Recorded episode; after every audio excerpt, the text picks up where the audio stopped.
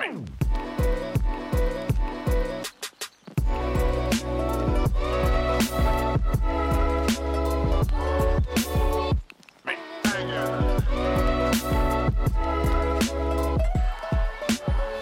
back to the Cherry Picking Podcast. This is Iggy. This is Donnie.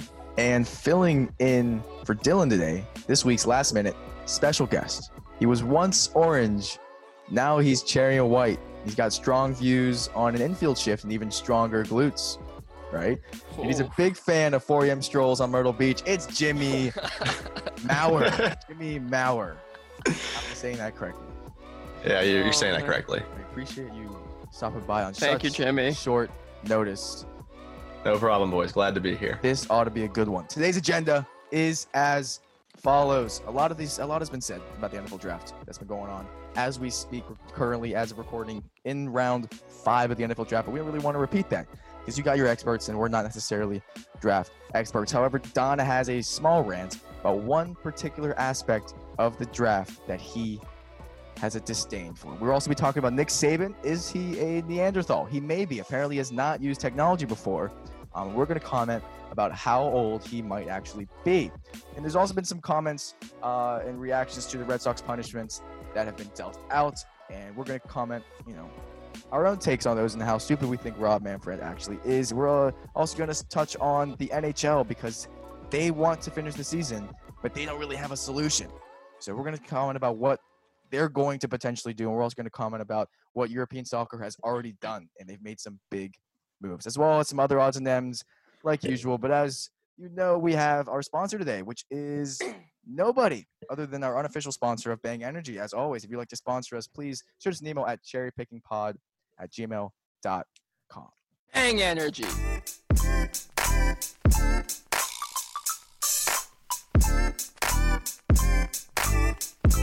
So, Don watched the WNBA draft last week. About eight so days. he- he eight, was- eight days uh, ago. He was Yeah. a correspondent for that, and it was his job to compare it to this draft. What what what worked, what didn't. Do you have any any remarks on that before you get into your your your rant? Uh, I mean, like with the WNBA drafts, in which it was going to be, you know, there were there were things that were going to go wrong because it was virtual for the first time. Uh, the NFL also kind of embraced that it wasn't going to be perfect, and they did the best that they could have done, um, in given the circumstances. I the first round moved a lot. Well, again, the NFL draft still takes way too long, um, even with you know it being virtual and all that stuff. The the the draft started at eight, round one, but pick one came in at eight thirty, even though everyone knew that Joe Burrow was going to go number one um, to Cincinnati, and then first round moved quicker after that, but it still took a little bit too long. And then I just have some funny things I thought ESPN did. Um, Jeff Okudah, who went third overall to the Lions, uh, ESPN basically celebrated him for having for being uh, like a scholar academically for finishing with a 3.0 GPA at Ohio State, Oof, and oof. and, and a 3.0 is like the bare minimum for a college student. Yeah, that's sees get degrees kind of thing. so- Yeah. Yeah. Chase Young's probably sitting there and he goes second, also from Ohio State. I finished with like a three three. Where where's my celebration? I just thought that was funny. Um, Roger Goodell uh, was I don't like Roger Goodell, but but the way that Roger Goodell broadcasted this draft from his from his house, I thought it was pretty comical. Especially last night when he moved from standing up to sitting back in his chair and showing no emotion when the picks were came in. Uh, he's also the worst hype man on the face of the earth with all the fans behind him, as those were pre-recorded as well, and he's hyping them up and telling them to get louder and boom. and, and it's pre-recorded. and it's all pre-recorded. And even sometimes they couldn't even get all the slots filled in for fans, like the Chargers and the Chiefs didn't have enough fans. The. Chargers don't have enough fans in the first place, but the Chiefs, I Yeah. would imagine, have at least at least sixteen. Um, way too many talking heads in between picks. I know that the NFL Network and ESPN bit like collabed for this, but Michael Irvin didn't need to be there. Um, Kurt Warner didn't barely even need Did to it be feel like to you it was adequately filling the time, or did you feel like it was just wasting time? I thought it was wasting time. I thought you need you you could have had uh, because Todd McShay wasn't there because he's unfortunately recovering from coronavirus. You should have had uh, Mel Kiper, uh, Daniel Jeremiah, who's also who's really smart, uh, Louis Riddick, who's one of the smartest uh, analysts on TV, and then one guy to to you know Kurt Warner to analyze quarterbacks. You didn't need uh, Booger McFarland. I think you always need Booger McFarland. No, I think I think if, I think you scrap you scrap the entire draft and you use, and you scrap Roger Goodell. You just have Booger doing the whole thing. No, no, you, you don't need you don't need Booger. You, you don't need Booger. Booger. Nobody Booger, needs Booger. No, Booger the, Booger is why ESPN hired Booger McFarland. I don't know. Booger says a lot of things to make him sound smart. So did John Madden back in the day. And it's just yeah, but John Madden's one of the best coaches of all time. Like and Booger McFarland's one of the best boogers of all time. I don't know what you I don't know what your argument is. Booger McFarland Booger McFarland says way too many words and it just makes I, I, I lose brain cells when he's analyzing these picks. So, but yeah, way too many. Don't have, but okay. Way too way too many talking heads. They had I think like seven or eight people probably or six, and they needed maybe three or four. Um, way too much time in between picks. Pick was in, probably, you know, 30 seconds after another pick was in, and then they'd wait three minutes because they'd still be talking about the pick before, and then they'd go to commercial, and then they'd have to come back. From and what that's I just, saw, that's the I'm first not, round. Not... Before before you go, the first round does not need to take three and a half hours. It doesn't need to take three and a half hours. Yeah, it, it shouldn't have. Especially no. this year, it shouldn't have. The one thing I did see, I I, I caught Pitt to the draft because I don't oftentimes just watch in between. Oh, I never, I never do too, but, but forever. Yeah, there's. Uh, but I got, I got, I get big bits and bits and pieces. And what I saw, it seemed like Roger Goodell was trying to hide the fact that he has way too much money. It seemed like they were trying to find the camera angles in his house that showed, yeah, no, he is a commissioner and he does do football related things. Um, but no, this dude, this dude doesn't have like billions, not billions, but he's not, he's not, you know, making making eight figures or anything. He's not. That's not crazy. He was trying to find parts of his house that seemed more you know, more less affluent than he actually is. And it still look, and it still looked very. And it still looked. it still look because I knew this probably. Which mm, is whatever, you know. He's he's you know rich. He he deserves everything for the amount of money he's made, but we don't like him. Uh, yeah, uh, you know, I I would say he may he makes way too much money. Oh, he does make way too much money. He, but uh, I would say he deserves everything for the amount of money he makes. I don't even know how. I I I, I, I misspoke. I misspoke. He he he got to where he he is today through hard work and whatever but i we don't like him as a commissioner. Still and a he, terrible commissioner. and he and he does make too much money. Um that's what i meant to say. Um yeah i mean one, but... the one good thing about the draft that i actually liked was that there were no interviews in between picks really. I thought that would have just taken way too much time you commented again, on that with regards to the WNBA. You thought the WNBA had two many stale interviews. Yeah, I after, thought it was way too picks. many stale interviews. Um, and you know that's just like Holly Rowe can't help but ask the same questions over and over. And I think it was good that the NFL combated that. I guess. Um, you know, would I rather? It, it's kind of a, a toss up whether I would hear you know the same three or four guys talking for 10 minutes on one pick or would i rather hear an interview? Um so i i think they and just should have cut down both. I mean, um, neither. Yeah i yeah, gotcha. neither. Um but yeah um that's all thinking I, like everybody's used to this this draft being like three four hours long and we can't just make it shorter because then everybody's going to be mad that it's not three four hours long. So yeah. we got to we got to find ways to make it three to four hours long when in yeah. actuality everybody wanted it to be shorter. Yeah and and honestly though i think a hot take. I feel like the NFL draft should just be virtual every year. Uh, I think it was better virtual. I still think it takes too long, but I I thought it was better than the in-person draft personally. Um, I don't know if you guys. Dylan, Dylan, probably has some remarks about that, but yeah, I Dylan, thoughts about Dylan it. would probably disagree with me. Well, the thing with that is that the NFL will never do that just because it brings in so much money every year. That's, and it's yeah, yeah, and it's if it's spectacle, it's kind of just like a if a if it ain't broke, don't fix it mentality. Like they're still going to make money on the draft every year because people are still going to come and watch. But that's the only thing that's not broke is the money. It is broke. The whole the whole thing's broken. Yeah, but the money's not it, broke. So the money's not broke. So it doesn't really matter to them. It's like it's like if it's like it is broke, should we fix it? And all of a sudden it's just blinded by blinded by green. Anyways, I have my rant now. Yeah, Don Don likes to talk about. Don doesn't like to talk about tragedy, but He will talk about tragedy here. I don't like to talk about tragedy, and I don't think the NFL should like to talk about tragedy either. I know Jimmy has some thoughts on this too, but but I'll but I'll go first. Um, so the NFL, basically, I was looking through Twitter last night, um, and the NFL and Twitter was going obviously going nuts um, over the draft. This guy, I apologize if I'm pronouncing his name wrong. Uh, Zito Mandu. He writes for SB Nation. Um, Zito Zito Madu. Um, he writes for SB Nation, and it's kind of the same thing over and over. Like the NFL, uh, it's using this.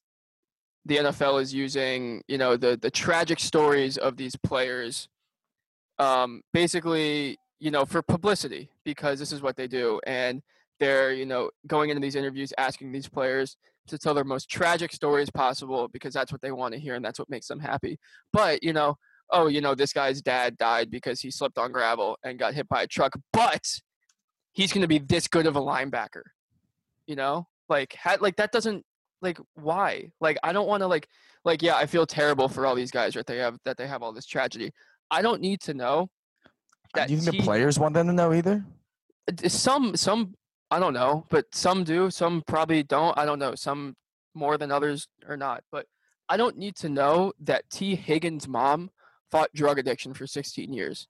That's a completely personal thing. I feel like that's something that that the player should have said first. That, sh- should that shouldn't be at the liberty of the the league of these you know these sports commentators to say these things for the player. Should Correct. it be the player's choice whether or not they want to share that information? Sure, sure, sure. The player might not want to share it, but the NFL, I feel like the NFL just forces these stories out of these guys sometimes because it's every single guy or almost every single guy that gets drafted.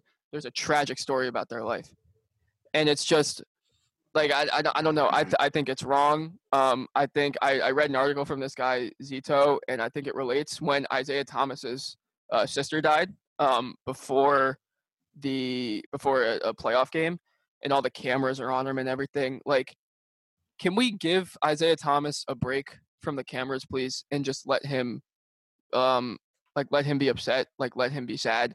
I don't like. I don't. I don't want to see this guy grieve because I feel bad for him. Like, I don't think they just need something that's going to make people like a little bit more interested. They're fiends.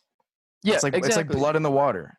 It's, yeah. They're gonna. They're the moment they smell a little bit of blood, like, oh my god, we all need to congregate around this one thing, right? This one tragic event because it's gonna make people listen. It's gonna make people pay attention more. Yeah, and it's it's it's ignorant of the NFL to do this. To you know, like you said, some guys, you know, might make the call on their own to Frankly, no, to, to tell these stories or not. But it, but it's disrespectful. It's disrespectful. It's disrespectful. Yes, it's disrespectful for the NFL you know these guys probably come in for these interviews and and they're like um tell me your most tragic story.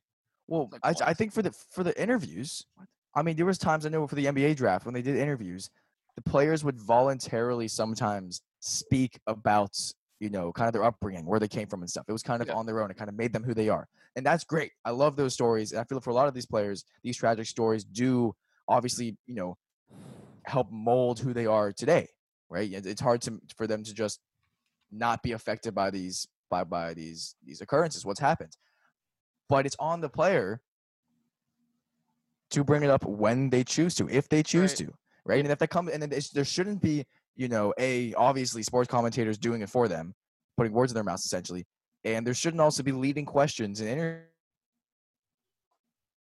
interviews about this stuff. It's just because you know they say people go, people want to hear this because it's it's drama, let's make sure we can get it out of him at the sake of his you know, out of sake of his integrity, out of the sake of the respect for this individual, out of the sake of, you know, his sanity at times. Yeah. I mean, and bunch of it's just some uh your parents this is a tweet last night. Your parents gotta be former athletes or dead to play professional football. Um that's one thing. Yeah. And then it aligned in this article is and that and I kind of want to end on this and, and go into the next thing. Pain should not be recalibrated into a basic sports story. Like these guys use, you know, these guys might use, uh, like take Brett Favre for an example. He threw four touchdowns the day after his dad died. Some guys might use it as motivation, right? But the whole world doesn't need to know that.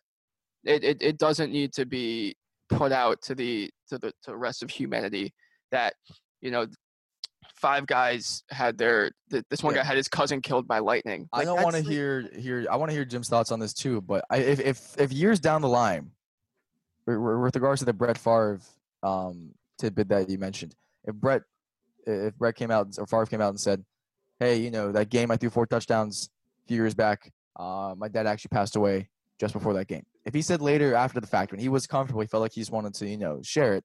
Sure, if some players feel comfortable sharing it the moment it happens, more power to them. But I don't imagine a lot of people like that. I feel like a lot of people kind of want to be in their own thoughts for those kind of things. Want to be with their friends and family. They don't Yeah, want I to be with. I love Doris Burke. They don't want to be with Doris Burke asking them the questions. Yeah, I think part of it too is just the uh, the presentation of the information. Correct. Like correct. seeing seeing a bullet point. Oh, uh, Tee Higgins' mom fought drug addiction for 16 years, or oh, Jerry Jeudy's sister died when he was in high school.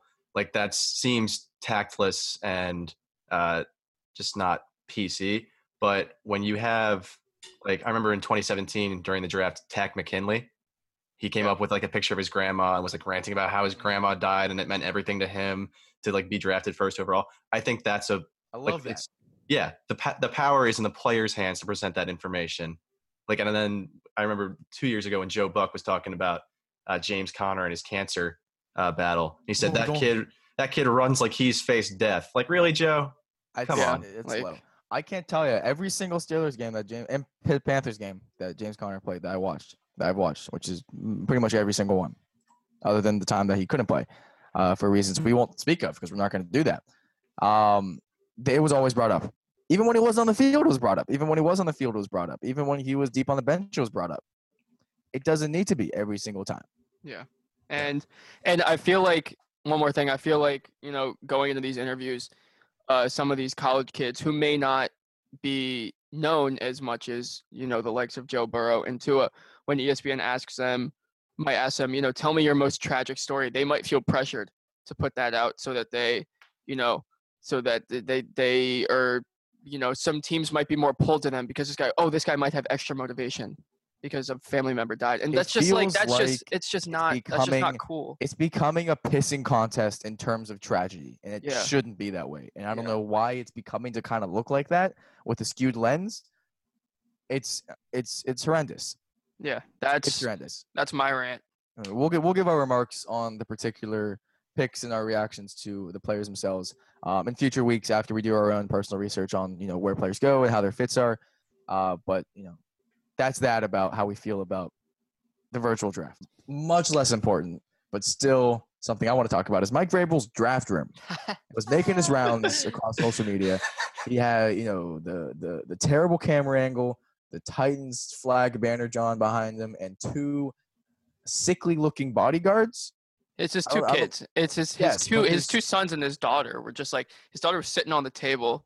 Just And just, then the- just the looking, one- looking emotionless at times. The one son had the the mullet, and It was and the other was dressed like Frozone from The Incredibles. and it's one of those things that I think that's so much better than trying to dress it up as you know this official event. If it's just a laid back thing, or your kids are messing around, it's it feels more natural. That's why normal. that's why I loved Bill Belichick's War Room. That was awesome. His dog was just- just sitting there. Yeah, it was just was it was just his kitchen table. Yeah, Nice and laid back. yeah. I just- you know, it's, it's those kind of things. I think people, fans, always want to see their players and, and coaches and personnel people off the field. Right? They want they want to they want to be reminded that these people are people too, and, and they do things that they do. Right? And and you know, oh my God, he's just a he's just a normal guy. And these kind of things tie that back in and, and, and bring them down a couple pegs. Not in a bad way. I'm saying kind of kind of It's comedy. It's help comical. these help the help the average Joe see eye to eye with yeah. Bill Belichick. The NFL also, uh, I don't know if Jimmy has any thoughts on this, but the, the NFL um, has been called the no fun league in the last few years because they take themselves way too seriously. And I think stuff like that is a great way for them to just have a little fun with it. Um, yeah, I, I see it as that. Well, yeah, going off that too, you can see the same thing in baseball. Like uh, these new young players celebrating when they hit home runs and making good plays, and like the old heads are going, "Oh, that's disrespectful to the game." But the, the social media and the environment around sports are evolving, so it's just nice to see something like Mike Vrabel being laid back, or Bill Yeah, Belichick. he, yeah, he didn't care about what his kids were doing. Why should he? You know, like it's it was just funny. I thought it was yeah, he's got business to take care Yeah, of. the one dude was in the bathroom in the background. Let kids be kids. Where did it think- go, man?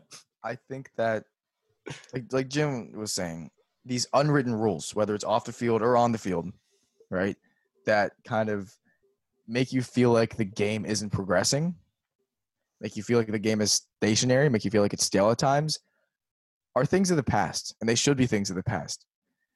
That was a part of the game at some point. It shouldn't be part of the game now. Individuality, you know, is at the forefront of sports because everybody is is is different in that sense. I don't know why you know, especially when it comes to, like you said, the unwritten rules of baseball, but even stuff regards to the draft. Why try to paint this picture, you know, of, of this perfect world or whatever, this perfect situation, or you know, it's just you and it's all business. When in actuality, you got little little gremlins running around your house. Let's let it be. Let, let your fans connect with you. I loved to um some of the I, it was I get it for the first round the GMs kind of want to be by themselves uh have them families have their families not bother them Big thing. but once I got you. but but once once the first round ended and it got second third fourth rounds the GMs celebrating with their families after these picks came in was awesome you never see that side of GMs and I thought it was a com- I thought it was a, a, a switch that the NFL really needed the Lions guy picked one guy in the third round. He started hugging and kissing his his daughter and son. Um, and I thought that was I thought that was really cool. Personally, I thought that was I'd rather that's an aspect of the virtual draft. I think you cannot replicate with a real life draft. Yeah. that's something that if, if they do a real life draft, an in person draft, it's not a real life draft. Um, next year, that's something that we'll look back on in hindsight and say that's something that we miss about this virtual draft. That's something that the virtual draft gave us that you know in person draft just can never replicate. Yeah. Um. Also, Aaron Rodgers he was kind of he was kind of caught up in a lot, and it, it all kind of started with being on on the Pat McAfee show with uh, with AJ Hawk, kind of doing a live stream, live broadcast, live reaction. Pat Mac the- Pat McAfee and AJ Hawk sounds dangerous together. That sounds it's good. It's, it's a good time. AJ Hawk uh, has a cigar problem. He Dude. is all nicked up all the time. Dude's just dude, dude. You'll he'll he started the draft in like a pretty haze free room, and then by the end of the first round, I mean, you could you could barely see him. It was like he was he was in the midst of a of a wildfire. Uh, so they were on the they were on the show, and Aaron Rodgers said at some point when they were talking about you know how Rodgers sat behind Brett Favre, a Hall of Fame quarterback for a few years um, before you know he got his opportunity, and how he willingly did that, and how that was such a great part, the, the, the most important part of his career, and how you know teams nowadays just kind of give their quarterbacks one shot to make a mark and don't really allow them to grow behind, uh, you know, talented starters, which to some degree I, I can see. I, I think that Rodgers' case is, is special. I think being behind somebody as, as legendary as Brett Favre is something that, you know, you're going to want to be there for a few years to try to soak up as much as you can. Um, but, you know, you see other situations like people behind Ben Roethlisberger, all these schmucks have gotten like Landry Jones, like uh, Mason Rudolph, who, who have been here for a few years, like Josh Dobbs, who, who had a couple chances to make a mark, didn't really do anything. They, could, they learned behind a great guy, didn't really work out. Yes, I just think that not many players who stick behind franchise quarterbacks for a few years really make a mark. Um, and Aaron Rodgers is one of the few examples of that. Now, he said, quote, excuse my voice crack. He said, quote, you don't see people waiting three years to play anymore. And that's Rodgers to uh, Pat McAfee and AJ Hawk. And then lo and behold, just a few picks later, in the first round, Green Bay Packers select quarterback Jordan Love. I don't hate this. I don't. I don't hate the pick as much as other people's as much as other people do. Um, People hate the pick because they say it's going to be a nightmare to, to be behind Aaron Rodgers. I can see that. I think Rodgers is a lot more is a lot more of a diva than Brett Favre was. Yeah. Uh, Brett yeah, Favre I wears mean, Wrangler jeans. yeah, He's not a yeah. I mean, no, no, no. You know what I mean, though. Like Brett Favre, I know what you mean. Brett, Brett Favre never had a problem with uh with the Rodgers pick. He let it be whatever. Rodgers uh always lets his mind be, you know, he always lets it be known what he's thinking. Um, Rodgers is pretty egocentric. yeah, and he's and I like Aaron Rodgers, but that's definitely a problem. Um, and you know, but Rod- Rodgers is the type of guy where I was talking to my dad about this yesterday. He's the type of guy where it's like, I play, I retire, and then I don't care what happens to this team after I retire. It's like you do it now for me, but the future I don't care about. And then, but but it's like, but Aaron, this is a business, so we have to draft Jordan Love. It's like I don't care. That's kind of why I hate the pick, though, is because this team is very much in a win now situation. Like they went 13 and three and made the NFC Championship last year. They're one game away from the Super Bowl. It was a. Roger, I we I think I've talked about this before on, on the on the podcast earlier in the in, in in the existence of this podcast. Firmly believe that that was a fluke. Dylan can say, "Oh my gosh, I predicted that." He was the only person that thought the Packers were actually going to make the playoffs. Nah, nah, nah, nah, nah, nah, nah, nah. Fuck off, Dill. It was it was they they Oh, man. overachieved in so many facets. They won a bunch of super tight games that they probably shouldn't have won. Aaron Rodgers had was, was very up and down at times last season. Uh, it was a fluke. They should have been 10 and 6. They should have been fighting for a wild card spot. The Bears drastically underperformed. The Vikings were extremely inconsistent.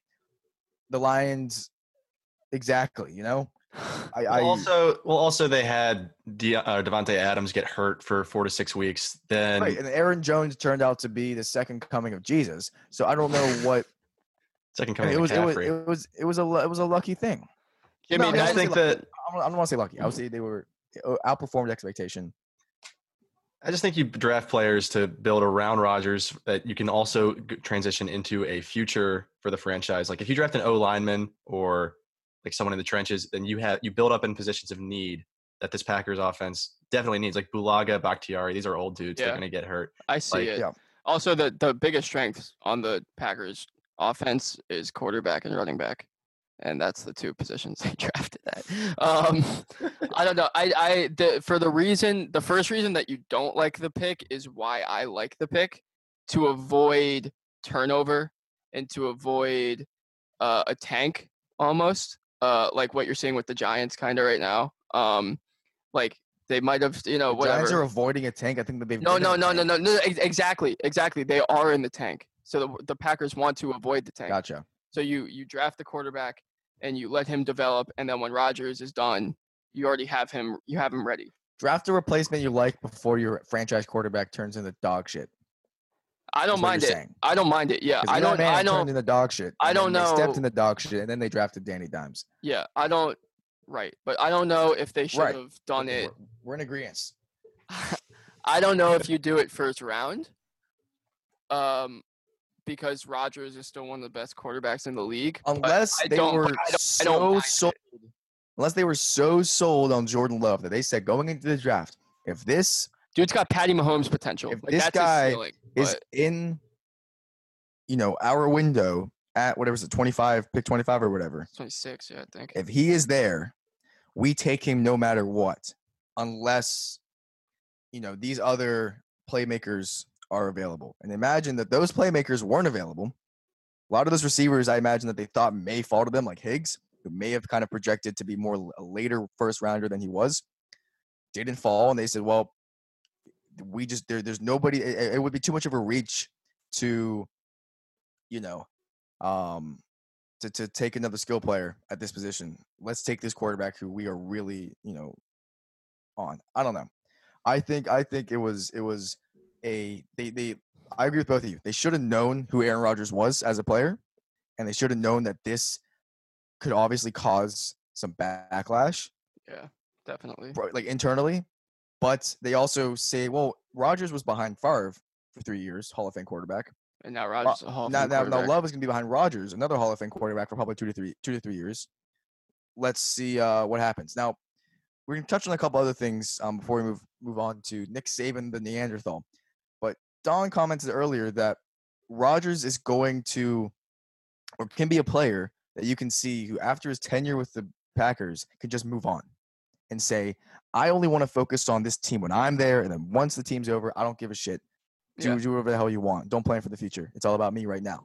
Michael Wilbon, perhaps he agrees with you because he said I like Michael Wilbon. Michael Wilbon's one of the smartest guys on sports television. So he said he can see Rodgers in a Bears uniform. that I don't I don't know about that, but actually, you know, what? I don't think. I don't. Tony, you gotta make up your mind. Make what about I don't one of the know, I don't know. television? I don't really know about that. But you know, I what, could can see actually it. kind of see it, but I don't really know. Like, It's just difficult to see because that's a rival. pick a side of the coin. It's just um, Jimmy, you go. Jimmy, you go. no, I um I think that everyone in Chicago would love to see that. Uh, I don't know if I can see it personally, but I think if the money is right and Rodgers is convinced that the Bears have built a good team around the quarterback position, which let's be honest, that team probably could be much Yeah. better. Like their defense, they've got Khalil Mack, they've got uh, Eddie Jackson in the secondary. The biggest problem on that team is Trubisky. So They have, do do they have Trevathan or is he in Denver? uh, he, I think they have him. He was on Denver before, and then they went. Trevathan, went Trevathan's pretty good too. So Yeah, They their have a loaded- stellar. Defense, as we, as, I mean, that's as evident. Yeah, I just can't see it. And maybe it's because my franchise quarterback, he will never be in another AFC North team I mean, yeah, my franchise quarterback was never going to be on another NFC East team. he wasn't he Oh. wasn't good enough to be on another Shut up. That's not the.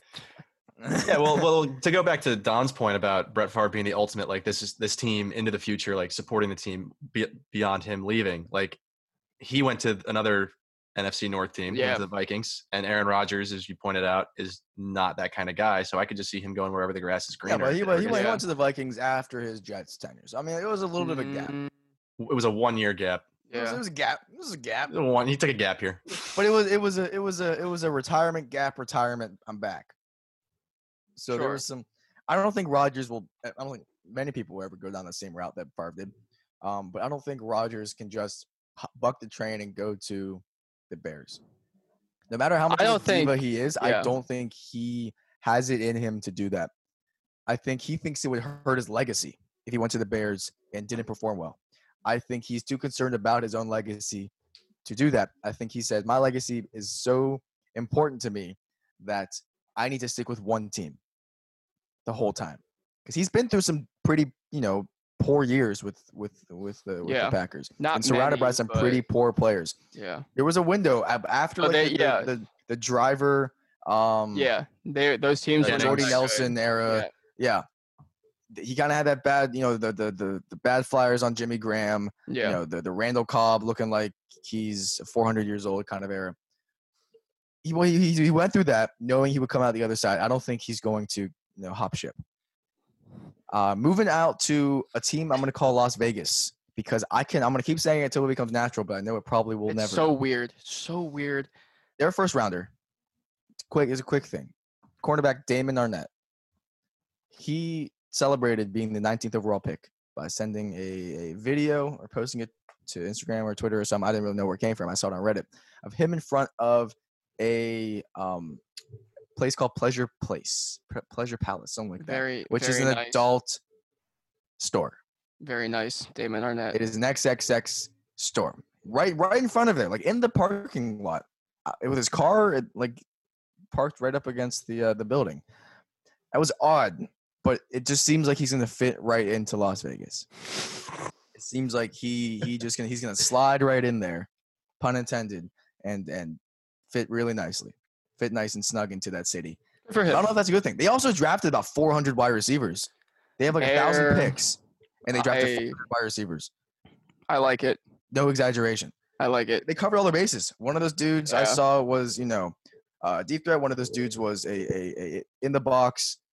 Um, you know, Henry. They potentially number one drafted. Henry other guy Ruggs. was yeah. Henry was, Ruggs was and then another- was a five eight was a five eight slot dude. So I mean, they kind of they got their, their bases covered. I just think that's a risk to to to kind of take all those guys and kind of with the expectation that they're going to perform. They're go, they're going to get significant play time this first year. Well, when John two of 'em. Gruden when John Gruden's your head coach, a lot of thoughts go through his head. Yeah. Right. So I mean, you can just end the sentence there. When you got John Gruden as your coach, a lot of thoughts go through his head. that's it. Yeah. That's it. You know, we, th- th- whether they're good or bad is is really something we haven't figured out yet. Uh, but a lot of thoughts go through this other dude's head, uh, Brett Veach, who is the GM for the Kansas City Chiefs. He said, with regarding like the first first rounder he's drafted for the Chiefs, uh, he texted Pat and said, "Give me a name. Don't think about it." With their with their thirty something Oh. pick. I didn't know this. and Pat said Clyde, and Veach said we're good. Go on to pick uh, Clyde. Don't remember his last name, and those initials are CEH. The LSU Uh, I think that's that's interesting to kind of be on the same page. To be on the same page with um your quarterback like that, where it's just kind of like a little, little bit of telepathy there. That that's when you kind of know that that partnership's gonna last a while. Like I, I can, I'm always gonna tie back to the team I know the best. Um, but you got Roethlisberger and their GM Kevin Colbert, who have just been working very well together and kind of been on the same page for you know 15 some odd years. And this is the start of a new one where you have Veach, who's like in his young 40s, early 40s, and Pat, who's about what he's like 12 years old or something. I mean, they're they're gonna they're gonna be going around for a while. That could be a, a 15 year partnership that just creates, dare I say it, a dynasty. And I hate I hate that word because it reminds you of of the Patriots, but it Chiefs could very well be the next one. The Eagles just. Jimmy. The Eagles. Speaking of the Eagles, Eagles just traded for Marquise Goodwin We were Wait, never we were never speaking on the Eagles, but yeah, from you- San Francisco. Uh, I know who it is, but like, who? What do we? What do we trade? I don't know. I just got that Okay, thing. interesting. Anyways, Anyways, back to Veach. back to how the Huh. Eagles messed up and drafted Jalen Hurts. Sorry, had to say it. Had to. rub That'll be on. Bit. We will. Jimmy can come back for that one, but uh, we're, we'll talk about that next week. We'll talk about that next week in a, in a more in-depth version. Last thing with regard to the draft, Jerry Jeudy uh, fits right fits perfectly into that Cowboys. You Well, know, He thing. didn't get I- drafted by the Cowboys, so CeeDee Lamb got drafted. by CeeDee the Lamb. Cowboys. Sorry, thank you. Jerry Jerry Jeudy's like Jeudy. mile high. Jerry Jeudy's a Denver I heard. Bronco. I heard. I heard Jerry Jeudy. I knew one of them. One. I had a joke about him and, and Joe Flacco, um, but Joe Flacco's not there either. This is a whole a whole kerfuffle I'm going to right now. I hear Jerry Jeudy, I see Jerry Jones, and it, it seems like that should be a match made in heaven. And based off all the hoo ha that Jerry's been saying over Twitter, I think that'd be even even more perfect. Did you guys see this? Well, Jerry Jeudy's asking the right questions based Yeah. Okay, you saw Uh, so I'm, the- I'm the glad you saw I. I sent you the Twitter thread. I saw that so much earlier than you did. I don't even know what you're talking about. I probably saw that. I saw that uh, on August seventh, 2013 is when I saw it. Oh Day yeah. after okay. day, day after he posted out. All right. asking yeah. all the all the real questions um, about Big Bird. Do, do we want to go down the list, or or is that something that we don't want to do? Uh, No questions were My my favorite one is what if you see Big Bird and Barney slap boxing? What if you see Big Bird fucking Elmo? What if you see Big Bird and Barney slap boxing? What if you see Big Bird walk to you and ask for five dollars so he could buy a bag? What if you see Big Bird walk up to you and ask where Sesame Street at? Which I think is great. If if, if Big one. Bird went up did that. Uh, what if you see Big Bird juking in the club to Heartbroken, which is a very 2013 thing to say? What if you see Big Bird robbing an old lady? What if you see? What if Big Bird did a drive by? Now I was a big, big Sesame Street kid. I love I like Sesame Street too. I Cookie Monster was my dude. I'm a big Elmo guy personally, but you look you because you look like it, but you know I, look like an Elmo guy. You look like Elmo. You both got you both gingers. You both you both are egocentric. Oh whoa whoa You whoa! both you both, you both spaz out sometimes. I would definitely not consider myself egocentric. Both a man drawing pictures with crayons in your closet. yeah. Sure, sure. Yeah, we'll you go both you both you both you both uh you know you get you get tickled and you and you sing a song you know it's all those things it's, it's I, I think of Dawn. I think I tickle Miyamo Oh Christ! uh I'm not in a gonna- nutshell, I'm, in I'm a not nutshell. Speak for the but when I think when I think of Jerry Jeudy I didn't think of Big Bird but he kind of made me think of Big Bird as you know some somebody that maybe I just don't know the real Big Bird maybe Jerry Jeudy knows the real Big Bird and seven years ago he was letting us into to what Big Bird actually does. Well, not not telling us directly, but just saying, hey, you know, what if Big Bird did this? When he actually did that. These are all things that he's done. Big Bird, the guy who the guy who who did the whole Big Bird uh, puppet master, the guy inside, what do they call that? Kind of the costume guy, the the operator. I don't know. Whatever. Dude inside Big Bird. What if he was he did all that stuff? What if he What if, what if what if what if Jerry Jeudy is that person? What if Jerry Jeudy went on a crazy a- went a crazy uh, acid trip? And He he and Big Bird had Well, a had a now a he's gonna be now he's gonna be in Colorado. So That's a whole. It's he's he's where he needs He's right where he needs to be. to be. He's where he needs to be. great pick though. Great pick. Great pick. Better Twitter. Great pick.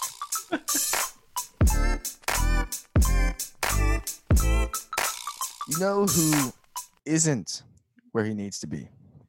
Nick Saban. Nick Saban needs to be in 4000 BC. That'd be that'd be where he should be.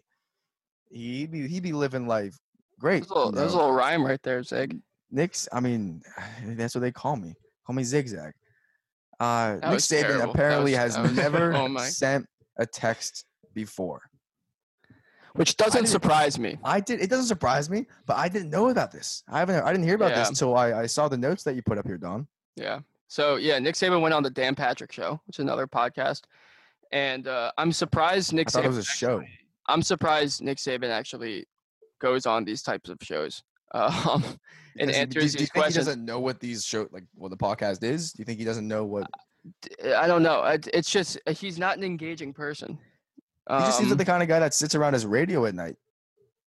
Yeah, definitely. Um, but yeah, so and and he started talking about how he just started using email, which is even more stunning. Um, and that whenever he gets a text, he will call that person to reply instead of texting that person back. Hey, honey, what do you want from the store? Calls that person to tell them what they want It from the store. down a list. Yeah. What type of milk do you want? Calls that person. Has tells them what type of milk you want. Cow. Yeah, cow milk. I I just I don't how did how did you make it this far as one of the best, if not the best, college football coaches in the country without using technology? Did you because he hires just- because because he has the best just- staff in the country. did everybody else just do the work for him? Pretty much. But then, but, but how much input did he actually have then? Is he just hi- is he just working with the right people? Like, do you think this takes away from what we perceive Nick Saban to be doing? no. He's off the like how how because how much is he really involved in the stuff that's off the field if he can't use Uh, technology? I mean, I mean, he's he's very involved. He just because he spends hours on end at his office at Bama. Or- he- yeah, he spends hours at ends writing letters because he doesn't use email. that's why he's there. well, or or he just watches the tape and then he has other Sure, people. no, I, I mean, no, Yeah. I'm not trying to take away from from his on-field uh, prowess. Nobody is, but I see other coaches who are making so many home visits, who are doing welfare checks and calls, and and I, I apparently Nick Saban doesn't do that, or he just does it through like telegrams. Like I don't know what Yeah. he uses to get in contact with these players. I also like I, I put in here in the doc. I wouldn't be surprised if he needed to send a text. He had someone else do it for him. I so they- that's where I think it is. Is he Nick Saban is the kind of guy who I would think has a personal secretary. Yeah, yeah, just ha- not because he's at the point where he has so much going on he needs people to keep track of his schedule but because he just literally cannot do these remedial tasks that you know we we we are sec- second nature to us now he lives in he lives you know in in two millennia ago yeah. And and this also completely. I watched the Bill Belichick Nick Saban doc HBO documentary a few months ago. Uh, total snooze fest, and it's just this. When I heard this, it everything made sense. Just ev- just after watching that, it made total sense as to why. Like these two, he like he's never sent a text before because these two just are on the same wavelength with everything and of not yeah using technology. do you think bill belichick be a good college football coach mm, Not as good as Saban, which is Because hard Saban, not- at, which is hard Saban at his time in the NFL didn't do well. Didn't do well really at all. But has you know he, he he's going to stick around the college football until the day he dies, I would imagine, because he is the college football coach. Yeah, Belichick would be a fine. I think because of his success in the NFL, I think he'd be a fine college coach, but he wouldn't be Saban, which is hard to match. But he wouldn't be. Saban. I don't I don't know if he'd be great. I just I just think, I mean, at the end of the day, I, I, now now I'm second guessing myself because New England has had a lot has had a rotating cast of pers- of players and personnel. Right. right? Which is very college football esque. It seems like every few years, players are leaving and going. They're picking up schmucks off the streets, which are essentially just walk ons. You know, Yeah, see the Chris one, Hogan. the one constant though is like he's had Tom Brady since '99. Yeah, that's So that's you- the big thing. Do you th- so that's what, do you think he wouldn't translate? Because Nick Saban seems like he can adapt a little bit better. I think that the adaptability thing. Like Belichick has adapted to the, throughout the NFL, like to the new style of game. Like they've been a playoff team pretty much every year, except for the one Matt Cassel year when they still went 11 and five. They've been a playoff team every year for like the better part of two decades. So I think that Belichick would not have a problem translating to the uh, college game. The only difference is that the turnover rate would probably be a much bigger shakeup than the actual game itself. Sure. Do you think that over the next few years, when we see, you know, the Patriots move on to the next the next, you know, act of their existence, if if they still have this continued success, does that just just put in stone? Bill Bill Belichick can just make anything happen with whatever band of misfits he's got. Yes. If he takes almost- Jarrett Stidham to the playoffs, Yeah, he can do whatever. Yeah. it's just stupid. Yeah. I don't know. Yeah, this is it's it's just Jarrett Stidham and Brian Hoyer. Are they drafted the quarterback yet? Uh, no, but they they I wouldn't be surprised if they took someone like Jake Fromm if he's available. Sign Cam Newton. I yeah, there's been a whole there's been speculations about Newton and, and Jameis, but I don't think Jameis would ever go. I Trade for Aaron Rodgers. There's a whole thing. We could go into that for another time. For another time. All right, Dom, give us a laydown about the Red Sox and what they have tied into these Astros scandal and whether or not their punishment that they got recently from the MLB should be warranted. Um, so the Astros um, bench coach when they won the World Series and did most of their cheating was Alex Cora, who got later hired, who was later hired by the Red Sox to be their manager, and then led them to the 2018 World Series title. And it came out that the Red Sox were cheating in a manner in which they were going into the replay room. Um, I and Jimmy, correct me if I'm wrong.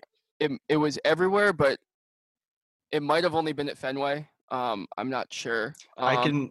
I don't know for sure. I'm. Pro- I'd be safe to assume just at Fenway. Okay. Um, so they they would go into the replay room, and their replay room operator, who's JT Watkins, who we'll get into in a second, um, was basically giving them the signals of what the you know pitcher was going to throw, and this was only when runners were on second base. Um, so it, it's in, here in this LA Times article. It said Watkins provided Boston players with a pregame scouting report that included information on the opposing team signs. By viewing the broadcast feed in real time, Watkins could detect an updated sign sequence so that a runner on second base could be alerted and could in turn alert the batter about what pitch to expect. Um, so that's what he did, and the Red Sox punishment came out a few days ago. Alex Cora has been was fired by the Red Sox, but he was suspended for the entire 2020 season, if there is a 2020 season, but only for his conduct with the Astros and not with the Red Sox the Red Sox were stripped of a second round pick in a very shortened 2020 draft, which I also want to get into. And JT Watkins uh, has been suspended for the entirety of the 2020 season. And this is just a slap on the wrist.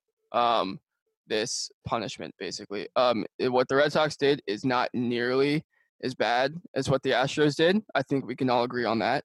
Um, but this is definitely just a slap on the wrist. I think it's, I mean, they got punished, which is like fine. Um, but at least suspend Alex Cora for his conduct with the Red Sox and not just with the Astros.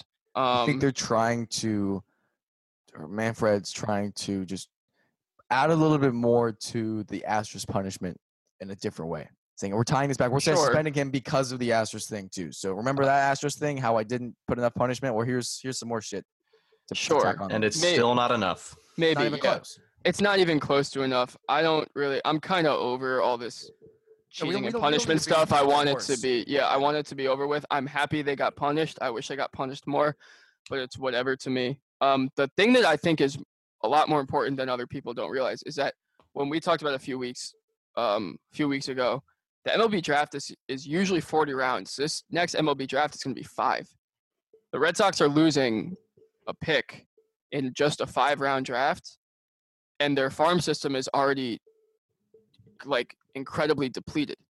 So this is a lot more. This this part of the punishment has a lot more, um, you know, oomph to it as you know as, that people don't think it is. Um, I think that people are forgetting that. Um, and another thing, I saw something where uh, David Ortiz and and Alex Rodriguez were talking about the Red Sox punishment on Twitter, and I just thought it was completely ir- ironic that two cheaters were talking about cheating, and then Big Poppy says that the the punishment wasn't fair. Um, it was just like total, just like bias by him. Um, but yeah, they they definitely could have gotten punished more. Um, I think Manfred just wants to get this all over with. Um, I think but I he think should have done more. worst. That's the worst angle Yeah. he could have taken. Yeah, At this point, when he knows he's in too deep, just to try to push it under the push it under the bed. Yeah, he definitely could have. They definitely could have gotten punished more. I, I, I think I think that I don't know. I I I, th- I think this this is the the biggest stain. This is this is only adding to the stain that's on his tenure. Right. His reaction to the Red Sox. And and they should not have gotten what the Astros punishment was by any means. But they it No. should have been more than this. But that was the problem is that the Astros punishment was so light relative to what they did that we knew the Red Sox were had cheated. Well, didn't know, but we could assume because of Alex Cora's connection to both teams. And then also the Apple Watch fiasco in 2017 with 2018. the- yeah. Yeah, but like if you give such a light punishment to the Astros, you can't give the Red Sox It's- any yeah, more than this just because a you've already precedent. you've already handcuffed yourself. And I just want to play devil's advocate here. Um for a second. But it Why get it from New seems Jersey. it seems like a lot of teams are kind of doing something similar to what the Red Sox are doing in terms of cheating. Do you think that Manfred knows it and is giving them a, a much minor punishment because he knows other teams are doing it and is hoping or send out a private memo to stop doing this or or there will be harsher punishments? I don't like that theory, not because I don't agree with that necessarily, but because it makes me sad. Because if you just punish the uh, the Red Sox or the Astros legitimately, like with a, more sanctions or a heftier punishment, then teams will not do it. Like right now, the precedent is, oh, the Astros cheated. They lost five million dollars and four draft picks over the course of whatever, and their manager and GM got suspended, but they still have a title. Like Yeah. an owner would for sure trade that for a title. I, No, mean, I, I agree with you. the- I agree with you. I just thought of it in, in that sense. I don't think the MLB would want to say they know that other teams are kind of doing this, you know, this not so great form of cheating. If we if we're we're gonna call it that, say they say they have they, they have some inkling Yeah. that this is going on with other teams. The amount of effort and money that they probably would lose by put doing an investigation into all these other teams as well. so much. Like Jim said, they have to set an example with this. Yeah. Right? If if they had belief that there were other teams that were doing this, and they needed to use the Red Sox because that was the one that they, you know, kind of intrinsically had to investigate. They needed to use them as an example, right? Of hey, this is what could happen if you get caught. Um, it all started. It, it, they they shot MLB and Manfred shot themselves in the foot, or they took off their whole leg, rather with the with the Astros reaction because it, like you said, it made their reaction to this Red Sox scandal, which could, you know, be affecting other teams or could could have tie-ins to other teams. It makes that punishment nowhere near as severe or as, you know, as as big as it needs to be to dissuade other teams from doing this. Exactly. Anyway, Jomboy has J O M B O Y, fantastic um, personality. He has another great recap and deep dive. He's kind of the guy who pushed this into the light, right? Yeah. This whole Astor scandal, and now Yeah. he has his thoughts on on the Red Sox reactions that do align a lot with ours. But you know, I we do we do want to say do check those out. Uh, absolutely fantastic.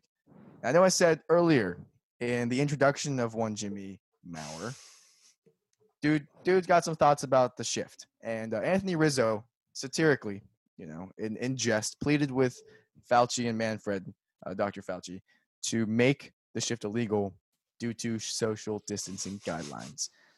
Obviously, a satire, but I feel like there's an inkling of him because Rizzo, what there was there was a period of time where he, based on his positioning, was had a secondary position of second base Yeah. because how far off of, of first he was. Yep. Jim, you got thoughts about you got thoughts about these shifts? Uh, my first, I my original thought to the shift, like this is me in high school, was I hate the shift. It's not baseball. and over the course of the last four or five years, I've thought, nah, these hitters are good enough where if you're going to shift against them, one, you can drop a bunt down the third base line if you're a lefty pull hitter, first base line if you're a righty pull hitter, or like hit against the shifts. Like Ted Williams was getting shifted on back in the 40s and the 50s, and he still was a great hitter. And I don't think it's killing baseball. I think it's just defenses have to adapt in this new uh, power hitting, slugging era of a baseball or of the era of the MLB. So you're not you're not for it against. You just you understand it, but it still bugs you. Yeah, it's a bit of just a. I don't know. It's just. You think it's cheap?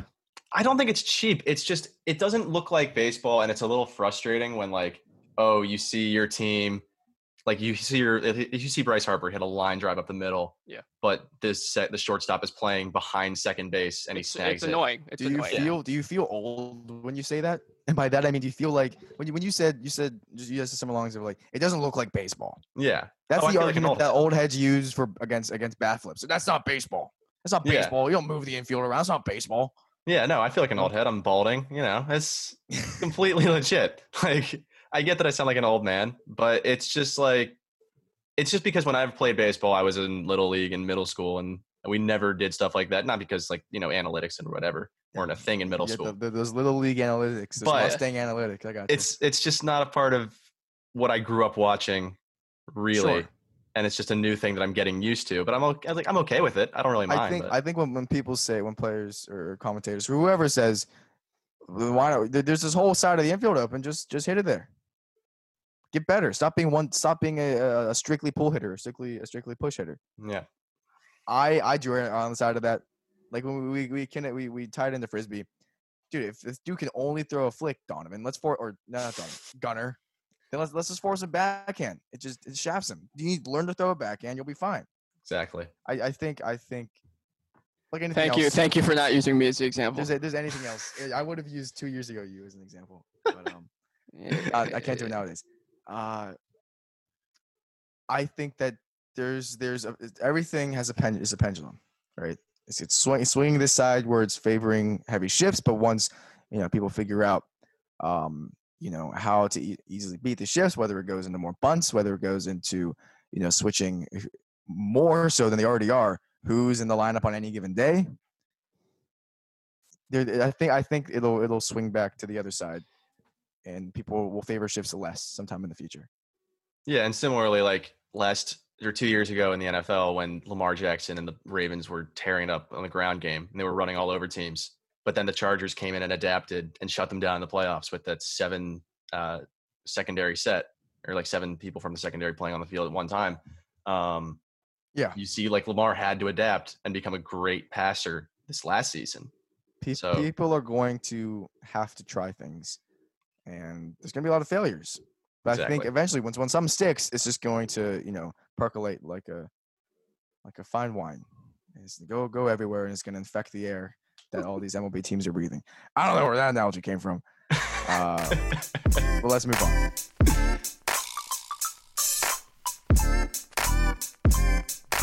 This is quick. The NHL came out and said they want to continue playing hockey. They want to finish out the season. That's fair. I, I understand why, for many reasons. But they, they don't really have any direction about how they're going to do that over the past week. They haven't really figured out what they're going to do with that. They've only figured out what they're not going to do. Well, Right. some some new stuff just came out, like literally, Brand new like as like like two minutes ago. as of recording. Um, I'm reading this from the Athletic. Uh, the yada yada yada. Pierre LeBrun po- reported that the NHL is vetting 12 of its markets for use as hub cities to play out the remainder of the regular season. Should the league get the okay from government and health officials to resume play? Um, No fans? so yeah, no fans. Um, the city. It, these are some of the requirements. The host city could not be a hotspot for COVID. Uh, the chosen arenas would need at least four NHL caliber dressing rooms, so that as many as three games could be played per day, and the league would have to sanitize the rooms. If the games are played without fans in attendance, It's possible it's possible the league could construct makeshift dressing rooms in other parts of the arena. The arenas would need practice facilities nearby.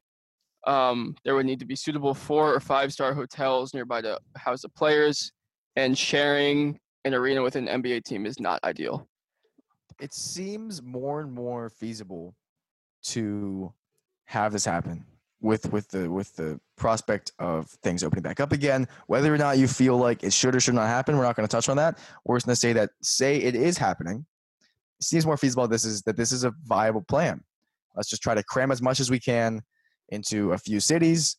Let's try to you know be you know sanitize as best we can, keep everybody safe. Let's finish out the season. They must have behind the scenes, obviously, have weighed cost wise. How much money are we going to make from doing this? Versus how much is it going to cost to pay for these hotels for all the teams to um, Yeah. sanitize and pay personnel and pay you know for the stadiums to run almost 24 7 is what it seems like seems like they're going to be running almost nonstop there there must there there there- I don't know what the margin is, but I can't imagine that they're going to make so much more money by opening up the season than by shutting it down. I imagine it's pretty close, but they're still saying, well, we're going to make a couple dollars. It's still Yeah. probably worth it. Yeah. Uh, But I don't. part yeah. of me isn't a fan of this of this cram this this crammed schedule. Yeah, I'm not the the more that this stuff is coming out, it just seems desperate.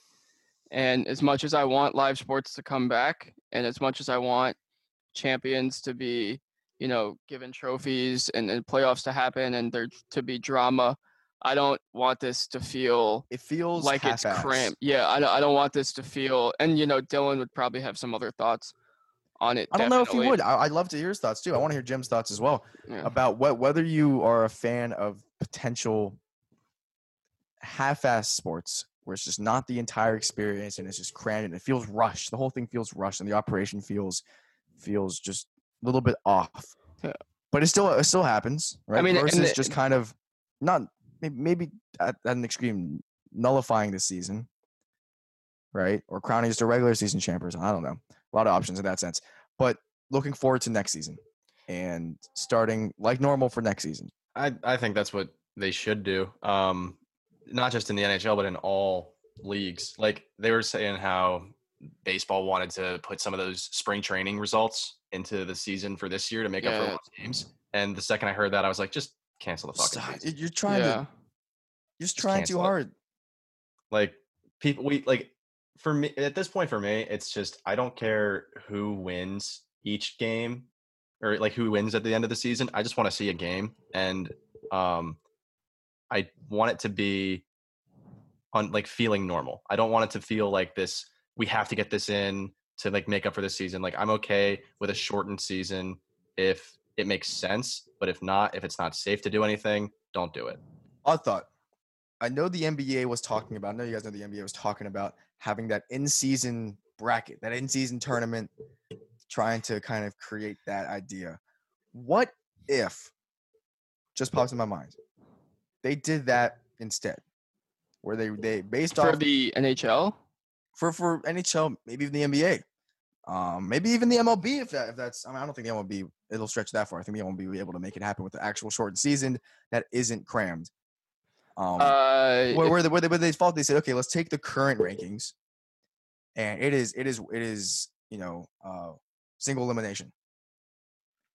it's make you're talking you're talking NHL. They take all the teams. NHL and NBA. See, those are the ones that are affected. Uh, the NA no, they should just cancel the regular season and do the playoffs. Um, Oh. there's too many teams like the New Jersey Devils out there who have just had terrible seasons that they're just not worth it anymore. Like why like why should they Sure. be competing in a playoff type setting when they're Okay, okay, then, then let's refine that. Refine that to to just the playoff teams currently. Do you think they should try to jam the schedule if they if they have to cram Finish the schedule finish the right just just do the playoffs? Playoffs? But like, if do you think If they're gonna have do it, if they're gonna you think do they're gonna have time for seven game series? No, I don't think so. no. I think they're gonna. They might. I don't even know if they'll have time for five game series. They, they would also have to sanitize the locker room and the arenas after every single That's one of what I'm those saying. games. So so, I'm. It's it's just so much effort and so much time and so much waste yeah. for for something that, in the end of the day, we can we can just scrap the season, move on to the next season. It happened. It's in the past. Can't do anything, anything about it. And and even if you win the championship, yes, you still win the championship. I know we talked about this last week. It's not going to feel. It's going to feel like you won, and you're gonna be different. happy you won. but it's yeah. different. Yeah. Shout out Astros fans. It's different. Yeah, yeah. that's different. That's different in another sense. That's different. Yeah. yeah, I, What I- else is going to be different? European soccer. I'm going to speak about European soccer for about five minutes here because Go Dylan's not on the show, and I can do what I want with Dylan. well, this is very important. Not, Also, not Dylan's not like my controlling me or anything. That's I made it sound weird like that. Dylan's but, uh, controlling. Dylan's Dylan, Dylan, controlling Dylan Ziggy. has outbursts when I talk about soccer. There's a couple important things that have bigger ramifications. The Dutch league, Eredivisie, has canceled the season. The leaders, Ajax, were not awarded the 2019-20 title. Um, it is it is up to UEFA, the overseeing body for all of Europe, European soccer, to determine how the international or the, the continental competitions get factored in depending on leagues where they're going to pull teams from.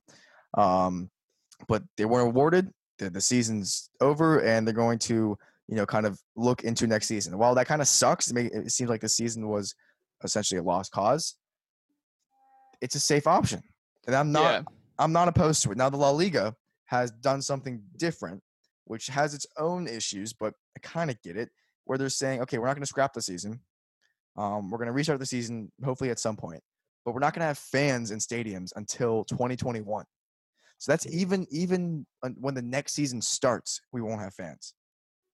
But once 2021 comes around, we're going to look to try to bring fans back in and it I think it won't feel like a rush schedule or anything, which I think is a No. big thing. This this is both both situations are alleviating, but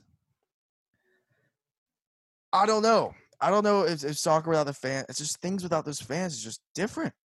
If you can't have fans, what's the point? yeah, and I think it's important to note for the Dutch uh, league. I can't pronounce it. Um, Eredivisie? Eredivisie, that the, the Dutch prime minister canceled all public and private events in the Netherlands, even those behind closed doors, until September. So so they really had no choice here. Um, so well, it's not on the league. It, it, yeah. the end of the day, these this is all stuff is that is, it's a government decision. yes, It has Um, to be. It has to be. Yeah, but yeah, and then the Bundesliga, go for it. So the Bundesliga is another tricky situation where all the teams agreed to start the league back up. I think it was like May 9th ish, like first sec- second week of of of, Mar- of March of May. But that is pending the approval from the like the, the German equivalent of the CDC um, and the German you know governmental authorities and, and whatnot. Which in, in all actuality they probably won't approve of it to have that kind of turnaround in two to three weeks. Um, probably, you know, if that gets pushed off, might be something that we're looking at June. But those teams all agreed at the. I don't think because they care about their players or their safety. I think it's because of the money that they would lose through TV deals and whatnot. I think that's very, very selfish for all the teams to be like, yeah, we're, we we want to play now. We want we want to start playing again It's incredibly selfish. whether whether they, whether they they Yeah. they you know put rose colored glasses on whatever the heck that saying is and, and, and say oh well it's for the fans it's, it's to give them you know the sport again it's because we miss soccer it's because we want the players to play it's because you know we want to get into europe or whatever whatever stupid reason it's putting players at risk where germany is in it still was a hotbed right yeah, i i think and that's, a late a late hotbed too. I think that's poor on. It's just show, it just looks poor on on all the teams for for making that decision. I think they can say if they made a decision, yes, we still want the season to happen whenever it does. But the, the fact they put a date on it, if we'd be good to open the season May 9th, this is the soonest we'd be we'd be good to go. I It's just I just- dangerous. I just, think dangerous. that's that's selfish. Yeah. That's selfish. So what did we learn today? Other than the fact that the Bundesliga teams are selfish and that Jimmy actually doesn't really have that strong of opinions on infield uh, shifts, as I initially commented when I talked about him. Is he And I wanted, has, to, I wanted to restrain myself. You know, I don't want to to. restrain himself. All right, we'll, Yeah. we'll have you. We'll, we'll take off the leash next time you're on. Other Okay. than the fact that Nick Saban is a Neanderthal and him and Bill Belichick are just mirror images of each other in different leagues, It's so cringy watching them interact. As well as as well as uh, the NFL draft was a shamble, was a mess, but there are aspects that we probably are going to miss next year. The NFL draft is what it always is. It was a hot It mess. It Yeah. was a hot mess. So was this episode. Anyway, this was This is Donnie. Jimmy. Look at that. There we go. We'll see you on the flip side. Thanks for listening. Follow us on our socials. Sorry, at underscore cherry picking on Instagram and Twitter. Anywho, see you on the flip side. Alrighty. Um, I'll edit that to tomorrow. And it'll be up Monday.